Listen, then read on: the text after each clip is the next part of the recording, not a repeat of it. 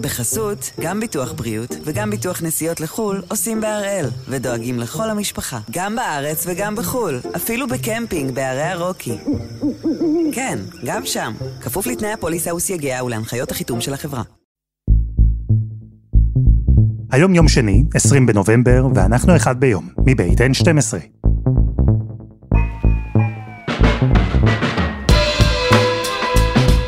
אני אלעד שמחיוף ואנחנו כאן כדי להבין טוב יותר מה קורה סביבנו, סיפור אחד ביום, בכל יום.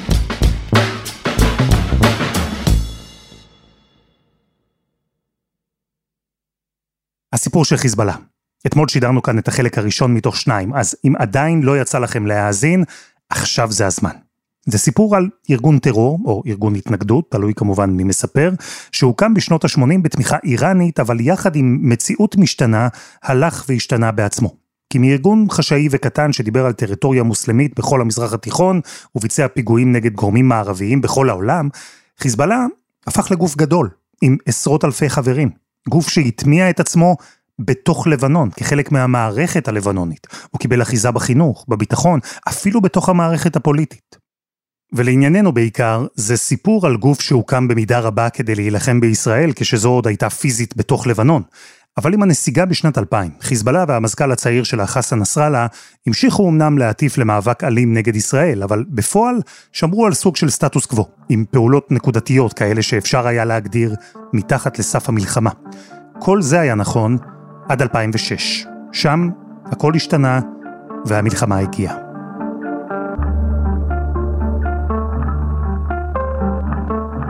אז ביום ה-45 של מלחמת אוקטובר 23, אנחנו שוב עם פרופסור אייל זיסר, מומחה ללבנון ולסוריה מאוניברסיטת תל אביב, ועם החלק השני בסיפור של חיזבאללה.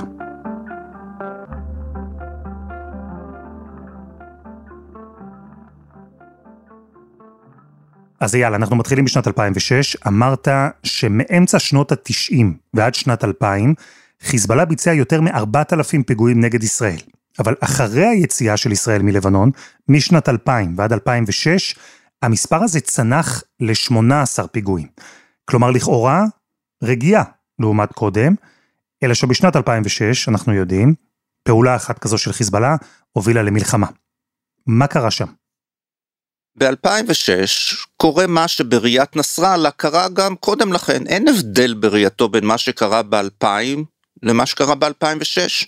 אין הבדל בראייתו בין מה שקרה ב-2006 לבין מה שהוא ניסה לעשות בשלהי 2005, אה, להכניס חוליה של אנשיו, לתפוס חייל, כמה חיילים, להרוג אחד, שניים, לעשות פיגוע, לתפוס שבויים, בני ערובה, חיילים ישראלים, שאותם הוא רצה להחזיק תמורת אה, אסירים לבנונים, קונטר, אה, מחוללי טבח נהריה ב-79 ואחרים שהיו מוחזקים בידי ישראל.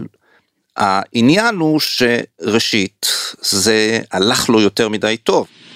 תשע בבוקר חוצה חוליית המחבלים את הגדר ומתמקמת על שביל הגישה היורד מן המוצב, עשרות מטרים בתוך שטח ישראל. דקות אחר כך, כשהסיור מתקרב, הם יורים טילים נגד טנקים ופותחים באש. מסתערים על החיילים. שלושה נהרגים, שניים נפצעים, שניים אחרים נלקחים על ידי המחבלים שפותחים במנוסה צפונה. הם חדרו, הם, הם תפסו, כנראה הרגו את אה, רגב וגולדווסר במהלך הפיגוע. צה"ל שלח לשם, כמו שאנחנו יודעים, כוח עזר, כוח חילוץ, שגם הוא הותקף, ואז בסוף היום כבר יש לנו עשרה הרוגים, זה לא דבר פשוט. והדבר השני זה ההנהגה הישראלית, כן, אה, ראש ממשלה לא מנוסה, שר אה, ביטחון שכל קשר בינו לבין ביטחון, רמטכ"ל שהוא היה מפקד חיל אוויר, ו...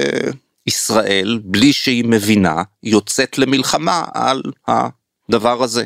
עכשיו, מה היה במלחמת לבנון ואיך התנהלנו אנחנו יודעים, אבל בשורה התחתונה, בלי שהתכוונו, בלי שתכננו, אנחנו היכינו מכה קשה בחיזבאללה, שלא היו לנו מטרות, לא יכלנו למנוע את ירי הטילים, אבל uh, תקפנו כל מה שזז.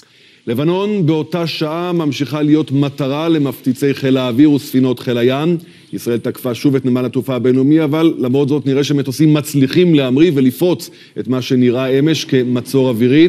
בערי הדרום נראתה בריחת אזרחים על ציודם צפונה לכיוון דמשק. זה לא משהו שהוא התכוון לו ושבנה את עצמו לקרותו. מה שאנחנו ראינו אחרי הנסיגה של צה"ל מלבנון זה מיקוד של חיזבאללה בזירה הפנים לבנונית, לבסס את האחיזה בעדה השיעית, לבסס את האחיזה במדינה הלבנונית, הוא מצרף שרים לממשלה, הוא הופך להיות גורם כוח שהכל נעשה על... Uh, לפי אה, רצונו ודברו, עוד פעם, הוא לא גורם יחיד, אה, רוב הלבנונים לא מתלהבים ממנו, אבל, אבל יש לו כוח וטו, יש לו משמעות. מה, מה, מה שקרה ב-2006 הסיט אותו, הפריע לו, וכשנגמרת המלחמה, נסראללה אומר שני דברים. אחד, אם הייתי יודע שהם יגרמו לכזה הרס, וזה התוצאה, כי אנשים בעדה השיעית באים ואומרים, תראה מה עוללת. אז אם הייתי יודע, לא הייתי מורה על החטיפה, כן? לא, לא התכוונתי לכך, אני התכוונתי להמשיך את המשחק, לא מלחמה כוללת. אנחנו, מה כאן ענה אחתמל 1% זה דבר אחד. הדבר השני הוא, אה, הבנתי את המסר, צריך להיות הרבה הרבה יותר זהיר, למשל הוא הפסיק לפעול נגדנו בצורה יזומה לאורך הגבול, אבל היה גם עוד דבר שהוא אמר, אה, כאילו ישראל לא צפויה, מה אני אעשה אם היא מחליטה מחר לפעול שוב נגדי, אני צריך כוח ש... ינטרל אותה, הוא בראייתו נשק הטילים עבד, הרי כשאנחנו שואלים מה קרה בישראל, ישראל יצאה למלחמה, ראתה ראשית שהיא לא מצליחה להפסיק את ירי הטילים מלבנון עד היום האחרון והתחיל לחץ ציבורי מה נשב במקלטים. כשדבר נוסף אנחנו נמנענו להיכנס ללבנון כי חששנו אבדות, ואז uh, הציבור אומר, אתה גם לא נכנס ללבנון להכריע את חיזבאללה, גם יש טילים, נו, אז תגמור את הסיפור. ובראיית נסראללה, שני דברים כאן, כן? אחד, ישראל חוששת להפעיל את צבאה, ואין לה תשובה לטילים. מכאן אנחנו אה, רואים מה קרה מאז ועד אה, היום, אם היו לו 12 אלף טילים היום, יש לו 150 אלף טילים, כי טילים בראייתו עובדים.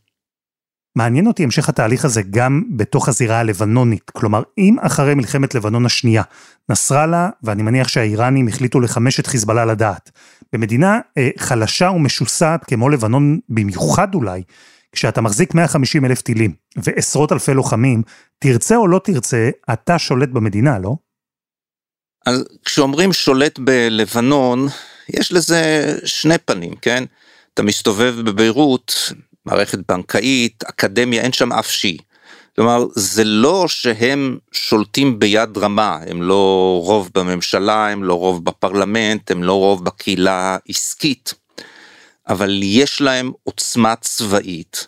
לבנון תמיד זה אוסף של עדות ושל משפחות, משפחות מאפיה כאלו, ששולטות ביד רמה במדינה ונאבקות אחד בשני, ומהבחינה הזאת זה שיש איזה מיליציה דתית חמושה, שמבקשת להשתמש בכוחה כדי לחזק את אה, מעמדה בלבנון, זה, זה לא חריג. החריג הוא שזה לא מיליציה כמו כל המיליציות, לדרוזים יש מיליציה ולסונים יש מיליציה ולמרונים יש כמה מיליציות ולכל משפחה יש מיליציה, עם קצת אה, רובים וזה תת מקלע, כאן אנחנו מדברים על כוח צבאי של עשרות אלפי, עשרים אלף, שלושים אלף חיילים מיומנים שעברו אימונים של צבא יותר אפקטיביים מהצבא הלבנוני ועשרות אלפי, 150 אלף טילים. אז, אז זה לא עוד כוח, זה כוח בעל עוצמה צבאית מאוד משמעותית, זה נותן לך כוח משמעותי בתוך הזירה הלבנונית, אבל אותו אתה צריך להיזהר, כי כשאתה הולך לכבוש, אה, היה עימות ב-2008 בלבנון, אה, הממשלה דאז ניסתה לצמצם את כוחו של חיזבאללה, וחיזבאללה השתלט סו קולד על מערב ביירות, שלח את אנשיו לכבוש את מערב ביירות, וניסה לפרוץ להר הדרוזים, אלה אויביו הפוליטיים, כאילו הנה. אז קודם כל הוא שלח מסר וזה ברור, אבל מצד שני אתה לא יורה במערב ביירות טילים, זה לא ישראל, אתה כובש, ואז מתחילים לחסל את האנשים שלך. מה, תהרוס את כל ביירות? כלומר, לצרכים הפנים לבנונים אתה מאיים, כולם יודעים מה אתה מסוגל לעשות, אבל מצד שני יש לך גם את המגבלות שלך, אתה לא תחריב את לבנון, אתה גם תפסיד מזה. אז, אז זה המשחק העדין שלו, של כל הזמן להזכיר שום דבר לא קורה בלי שאני רוצה. מצד שני, אני לא שולט באופן מלא על מהלך החיים בלבנון, עדיין לא. כן, עדיין לא, השיעים הם רק 30 אחוז, וזה תהליך ארוך עד שיהיה להם רוב, עשרות שנים אם בכלל, אז, אז זה, זה המתח, אבל הוא כן הצליח להשיג לעצמו מעמד שהכל נעשה על פי דברו, כלומר לא קורה בלבנון משהו שהוא לא נותן לו את אישורו. ולא רק בלבנון, כי ב-2011, מדהים שעבר כל כך הרבה זמן מאז, אבל ב-2011 פרצה מלחמת אזרחים בסוריה. וחיזבאללה מצא את עצמו ככוח לוחם משמעותי שם, לצד אסד. והמעורבות הזו של חיזבאללה במלחמה בסוריה היא בעיניי מעניינת במיוחד, כי אם דיברנו על המתח הזה בתוך חיזבאללה, עד כמה הוא ארגון לבנוני שקודם כל שומר על האינטרס של לבנון, ועד כמה הוא אה, פרוקסי איראני שקודם כל שומר על האינטרס של איראן. אז כאן ראינו שחיזבאללה בהחלט פועל, ואפילו מוכן לספוג אבדות רבות, כדי בסוף להגן על האינטרס האיראני של שליטה במרחב. נכון, קורים כאן אה, שני דברים. אחד, אסד הוא חבר כבוד בציר של התנגדות. סוריה דרכה עובר החימוש מאיראן לחיזבאללה, כלומר אתה צריך לשמר את המאחז הזה, כי אם הוא ייפול אז זאת בעיה. דבר שני, המהפכה בסוריה היא לא רק נגד בשאר אל-אסד, הכוחות האסלאמי שפועלים שם זה גם נגד שיעים בכלל. אנחנו רואים איך זה זולג ללבנון, מתחילים סונים רדיקליים שמושפעים ממה שקורה בסוריה, להפגיז את uh, הדחיה, לתקוף uh, עמדות של השיעים, כפרים של השיעים. Coordinated, powerful and deadly, rocking an open area market just south of Beirut. The Lebanese news agency reports two suicide bombers blew themselves up within a few hundred feet of each other. כלומר, חיזבאללה אומר, אסד ייפול זה גם איום על בני העדה השיעית בלבנון, ולכן בעצה אחת עם איראן הוא מקבל החלטה מאוד לא פופולרית לבוא לעזרת בשאר אל-אסד. יש עליו הרבה ביקורת, הכוחות שלו לא הכריעו את הקו, זאת מיליציה בסופו של דבר, אבל היו להם הישגים מסוימים והיו להם המון אבדות, המון נפגעים, אבל בשורה התחתונה הם השיגו את מה שהם רצו, אבל המלחמה בסוריה מסתיימת, הם חוזרים ללבנון חלקם, אבל המציאות הסורית מאפשרת להם אחיזה ב... סוריה, ואם מאז 2006 שומרים על גבול הצפון שקט, אז הנה אולי אפשר לתקוף את ישראל דרך סוריה, ואנחנו רואים שוב ושוב ניסיונות מסוריה באותם שנים לתקוף אותנו, וזה מדהים, כן? תחת חאפז אל-אסד, בשנים הראשונות של בשאר אל-אסד, שסוריה הייתה חזקה, סוריה אמרה גבול הגולן יהיה שקט, אבל איך אני מטרידה את ישראל בלבנון? ועכשיו התהפכו היוצרות, כלומר נסראללה אומר, אני צריך שגבול הצפון יהיה שקט, זה עד המלחמה האחרונה, איך אני מטריד את ישראל? דרך סוריה, כי כבר בשאר וסוריה הם לא הגורם החזק בציר הזה, הם נחלשו ונסראללה הוא יותר משמעותי.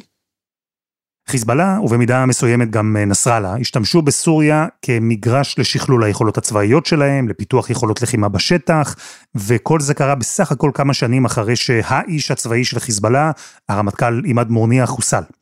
ואולי זו ההתבוססות אה, בתוך סוריה, שהובילה לתפיסה שחיזבאללה לא יכול ולא מעוניין לדרדר את המצב מול ישראל, או שהייתה תרומה גם למה שקרה באותו זמן בלבנון, כי בשנים האלה לבנון חוותה משבר כלכלי, משבר אה, פוליטי, באופן כללי חוסר יציבות אזרחית עמוקים וחמורים מאוד, ותקן אותי אם אני טועה, לא מעט מזה היה בגלל חיזבאללה. ראשית הבעיות של לבנון, חיזבאללה יש לו בהם חלק, אבל רק חלק, משום שהבעיה של לבנון זאת שזה שזה מדינה שמבוססת על הדתיות ומשפחות מאפיה במרכאות ששולטות בעדות השונות ורוצות לשמר את כוחן, ו... אתה לא מפנה זבל בביירות כי השר רוצה לסגור עסקה עם החברה שתשלם לו שוחד ואתה לא חופר אה, או מנסה לגלות אה, גז בחוף הים עד שלא סוגרים עם החברה, איך תחלק את השוחד בין הגורמים השונים, זאת אומרת הבעיות של לבנון הן בעיות מובנות, חיזבאללה איננו עוזר, זה דבר אחד, והדבר השני, אם יש לו עמדת כוח משמעותית, אז יש לו גם אחריות יותר גדולה מאשר אחרים, והוא לא ממלא כאן תפקיד חיובי, או לא נראה שהוא מקדם את לבנון לאיזשהו מקום, והקריסה הזאת גם אה, מחתימה אותו, אם כי מן הצד האחר אה, היא מחזקת אותו מבחינה מסוימת משום שאם המשבר הכלכלי בלבנון מביא לזה שחייל בצבא הלבנוני לא חייל קצין בכיר אה, המשכורת שלו מידרדרת ל-50 דולר בחודש בשעה שתודות לכסף מאיראן חיזבאללה משלם לפעיל זוטר 200 דולר בחודש אז אה, חיזבאללה זה מחזק אותו בתוך המערכת הלבנונית אבל זה, זה ללא ספק אה, טורד, זה ללא ספק אה, גוזל זמן, אין ממשלה מתפקדת, אין נשיא, יש מאבקים, יש ויכוחים, זה מה שנקרא לשקוע בביצה אה, לבנונית, לשקוע פוליטית, לשקוע במצוקה כלכלית, זה לא ימים טובים וזה בוודאי גם מחטיאים וגם משקיע בדברים שאולי נסראללה היה מעדיף לא לעסוק בהם. אז בשנים האחרונות בעצם חיזבאללה המשיך בשני מסלולים מקבילים. הוא חיזק את עצמו בתוך לבנון ככוח לבנוני, חיבר את עצמו יותר ויותר עם המערכות הלבנוניות, אפילו מציג את עצמו כסוג של אה, מגן לבנון. והוא אה, גורם לישראל וגם למדינות אחרות להאמין או לקוות שהוא פועל לפי אינטרס לבנוני. הרי לפני שנה נחתם הסכם גז בין ישראל ללבנון, ואחת הטענות הייתה שההסכם הזה יוריד את המוטיבציה של חיזבאללה למלחמה בישראל, כי מלחמה תסכן את ההסכם ובעיקר את הכסף שהיה אמור להיכנס לקופת לבנון. אבל במקביל, חיזבאללה כל הזמן ממשיך להתעצם צבאית, וגם אחרי עוד אבדה קשה מבחינתו, החיסול של מפקד כוח קוץ קאסם סולימני על ידי האמריקנים, מי שהיה אבי תורת ההטמנון האיראני ובקשר הדוק עם נסראללה, גם אחרי זה ראינו שבטח בחודשים האחרונים, חיזבאללה הרשה לעצמו יותר ויותר מול ישראל. הוא כבר מזמן נמצא על הגדר, למרות החלטת מועצת הביטחון במלחמת לבנון השנייה. היו את האוהלים שחיזבאללה הקים בשטח ישראל בסך הכל לפני כמה חודשים. איך אתה מסביר את זה? ראשית, יש תהליך הדרגתי של שחיקת החלטה 1701, אה, שב-2006 אמרה אין לו נוכחות בדרום לבנון, ואנחנו רואים את זה לאורך השנים זה קורה והיום בעצם אין משמעות להחלטה, ודאי בשנים האחרונות.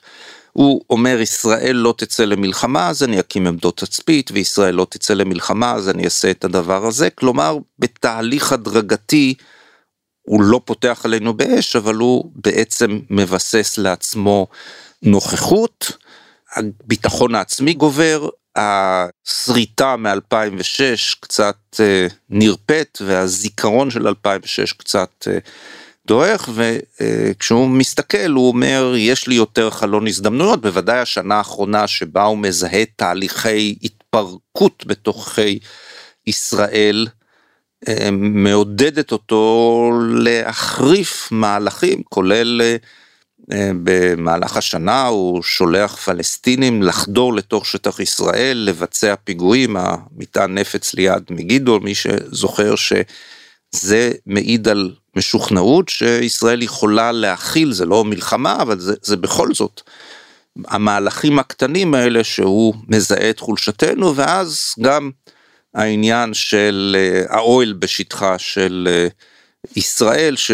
הופך מבחינתו לעניון עניין אה, מעשי ואנחנו כל הזמן מכילים ואנחנו כל הזמן מורתעים כלומר הוא מורתע אבל גם אנחנו מאוד מאוד מורתעים וברור במשחק העדין הזה אתה מכיל אתה מורתע אתה אף פעם לא מגיב אז אה, זה, זה נותן עוצמה לצד השני. כן ולמרות הכל אפרופו הרתעה אז שווה רק להזכיר שנסראללה מאז 2006 לא נראה בציבור. הוא תמיד מדבר בווידאו מהבונקר. אבל בוא נגיע ל-7 באוקטובר. כי אחר כך נסראללה אמר, לא ידעתי, חמאס פעל לבד. חמאס פעל לבד בלי לידע את חיזבאללה ואת איראן, וכשנסראללה, אני מניח גם לא, כמו לנו, לקח יום, יומיים, שלושה להבין את הסיטואציה, מה בעצם אה, קרה, ואולי כשאתה מבין את הסיטואציה, איך הופתענו, איך הוכינו, אז זה כבר מאוחר, זה כבר כשצה"ל אה, משתלט מחדש על השטח ומגייס מילואים, וזה סיטואציה אחרת, ואז נסראללה מסתכל ואומר, טוב, מה אני עושה? ואני חושב שכשנסראללה מבין מה קורה, הוא אומר לעצמו, נשבר משהו. כלומר, הקלף המנצח שלי, שכל הזמן הייתי יכול להגיד, אני הורג לכם איזה חייל, אני יורה לכם, אבל תיזהרו, כי אם תגיבו, אז יהרגו לכם עוד חיילים, ועיירות בצפון ישראל תפוננה או תיכנס למקלטים, למה לכם? אתם חלשים, אתם מפונקים, אתם לא רוצים את זה, והוא צדק, אנחנו לא רוצים את זה. ואנחנו הוטענו בפניו, אנחנו תמיד הכלנו אותו. אז את המשחקים האלה, אבל, אבל זה נשבר אחרי השביעי באוקטובר, גמרנו, כן, ישראל מוכנה לשלם מחירים, החברה הישראלית מוכנה לשלם מחירים, זה כבר לא שהלב נשבר, אבל אתה לא בולם הכל כי אתה משלם מחירים, והוא מבין את זה, ולכן המשחק, אני מצד אחד חייב לעשות משהו, כן, מה יגידו שאני לא עושה, גם זאת הזדמנות, כי ישראל עסוקה, מצד שני, מלחמה כוללת.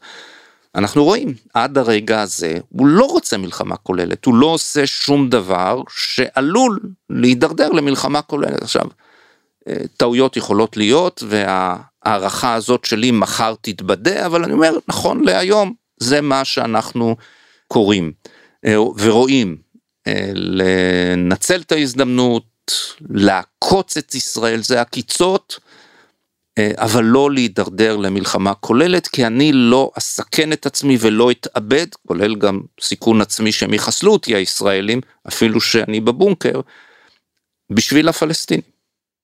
השאלה היא, עד כמה אפשר לבנות על התפיסה הזו? הרי בשבעה באוקטובר אנחנו ראינו שהקונספציה שלנו לגבי חמאס, זה שהוא ארגון מורתע ומוחלש, זה שהוא פרגמטי, שהוא לא מעוניין בהסלמה, בעצם ראינו שלא הבנו בכלל את הארגון הזה בדרום.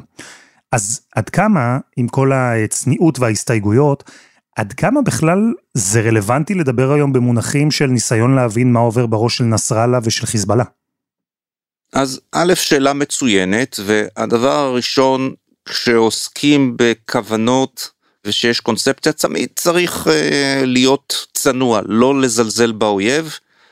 במקרה של חמאס, זאת קונספציה שכל אחד שהיה עיניו לראשו ראה שמהרגע הראשון היא לא עובדת, אנחנו לא היינו צריכים לחכות לשביעי באוקטובר. זאת הייתה הקונספציה ב-2006 ו-7, ואז בא, ו-8, ואז באה עופרת יצוקה ב-2009. והתברר שטעינו, יצאנו מעופרת יצוקה, אמרנו הם יצאו מהבונקר ויראו את ההרס בעזה ועכשיו הם יבינו, ואז בא עמוד ענן, ואז אמרנו לעצמנו אם יצאו מהבונקר ויראו את ההרס ויבינו, ואז בא צוק איתן, כלומר באופן שיטתי הקונספציה הזאת קרסה למול, היא לא עבדה מהרגע הראשון. בשעה שמול חיזבאללה זה עד הרגע הזה, זה עובד.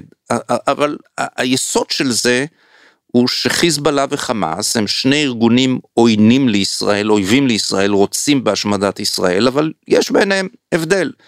זה ארגון פלסטיני, זה ארגון לבנוני, זה ארגון שבראשו עומד מנהיג מנוסה שיודע לגלות פרגמטיות, נסראללה יימח שמו, ולעומת זאת סינואר הפסיכופת, ויש לדברים האלה את המשמעות.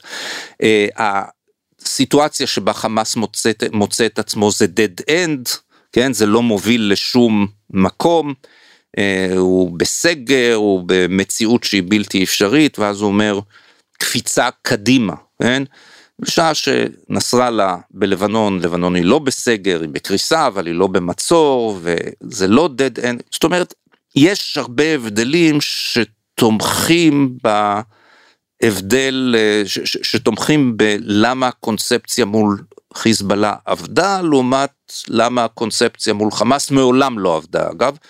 אבל שוב, אחרי שאמרתי את הדברים האלה, מחר בבוקר יכולה להיות מיסקלקולציה והוא לא התכוון אבל ירה והרג אזרחים ואנחנו לא התכוונו ו... ודבר שני הוא מקבל תכתיב מאיראן ודבר שלישי הוא פתאום שומע שאנחנו מתכננים איך אמר בני גנץ חיזבאללה הגיע תורך לא יגיע תור הגיע תורך אז הוא אומר זה שאלה של זמן הם גם יתקפו אותי אז אולי האינטרס שלי עכשיו לעשות את האימון אינני יודע אינני יודע אני מרגיש יותר בטוח ביחס למה שהיה אחרי שביעי באוקטובר, אפילו להעלות השערות והערכות לגבי העתיד זה כבר אה, מסוכן. אז מה עושים? כלומר, אנחנו כבר 40 שנה עם ארגון חיזבאללה שמלווה אותנו מצפון, אנחנו כבר עשורים תוהים מה בדיוק הארגון הזה רוצה. עד כמה הוא לבנוני מצד אחד, עד כמה הוא איראני מהצד השני, עד כמה הוא פרגמטי, עד כמה הוא חדור שנאה בלי שכל ישר. אומרים שחיזבאללה הוא תעודת הביטחון של המשטר האיראני למקרה שהוא uh, יעמוד בפני סכנה. אבל אנחנו נמצאים היום במציאות שבה חוליה חלשה יחסית בציר ההתנגדות, חמאס, היא זו שבסכנה. ועולה שאלה, אם זה מקרה חירום מספיק, בשביל שהאיראנים יפעילו את תעודת הביטוח הזו בצפון, חיזבאללה. בעצם, עד היום, לא באמת ענינו על אף אחת מהשאלות הגדולות האלה, כי אנחנו פשוט לא יודעים. אבל אחרי 7 באוקטובר יש דבר אחד שכן ברור, וזה שישראל כבר לא יכולה להרשות לעצמה לחיות כאשר על הגבול שלה נמצאים כל סימני השאלה האלה. הייתי אומר דבר כזה, אה, כל העולם מסתכל על מה שקורה בעזה, וצריך את המלאכה בעזה לסיים באופן שישראל יכולה להציג כהישג והחמאס לא יכול להשיג כניצחון או כהישג. ואז יש את השאלה מה קורה בגבול הצפון. אה, אני חושב שמוסכם על כולם שאי אפשר לחזור למציאות של השביעי באוקטובר שבה חיזבאללה מצוי על הגדר זאת מציאות שהיא לא קבילה מבחינת תושבי מטולה, מבחינת uh, תושבי קריית שמונה, גילוי נאות, יש לי בת שגרה בבית הלל והיא מפונה, אז זה לא, זה לא קביל. השאלה מה אפשר, uh, מה אפשר לעשות, זאת תהיה סוגיה על הפרק מבחינת מקבלי ההחלטות בישראל. אני רק רוצה לומר שאני חושב היום ישראל בעמדת יתרון מסוימת על נסראללה, מכיוון שלצערנו הרב, אחרי השביעי באוקטובר, בגלל השביעי באוקטובר, נפל כאן דבר וישראל מוכנה לשלם מחירים שהיא לא הייתה מוכנה בעבר. נסראללה מבין את זה, לכן במרכאות הוא יותר מורתע מאיתנו מאשר אנחנו מורתעים ממנו, וזאת עמדת כוח להשיג הישגים אולי צנועים, אבל הישגים חשובים שישפרו את המציאות הביטחונית שלנו לאורך גבול הצפון. פרופסור אייל זיסר, תודה. תודה.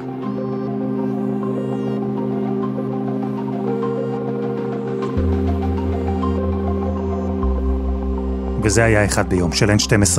אנחנו מחכים לכם בקבוצה שלנו בפייסבוק, חפשו אחד ביום, הפודקאסט היומי. העורך שלנו הוא רום אטיק, תחקיר והפקה, רוני ארניב, שירה הראל, דני נודלמן ועדי חצרוני, על הסאונד יאיר בשן שגם יצר את מוזיקת הפתיחה שלנו, ואני אלעד שמחיוף, אנחנו נהיה כאן גם מחר.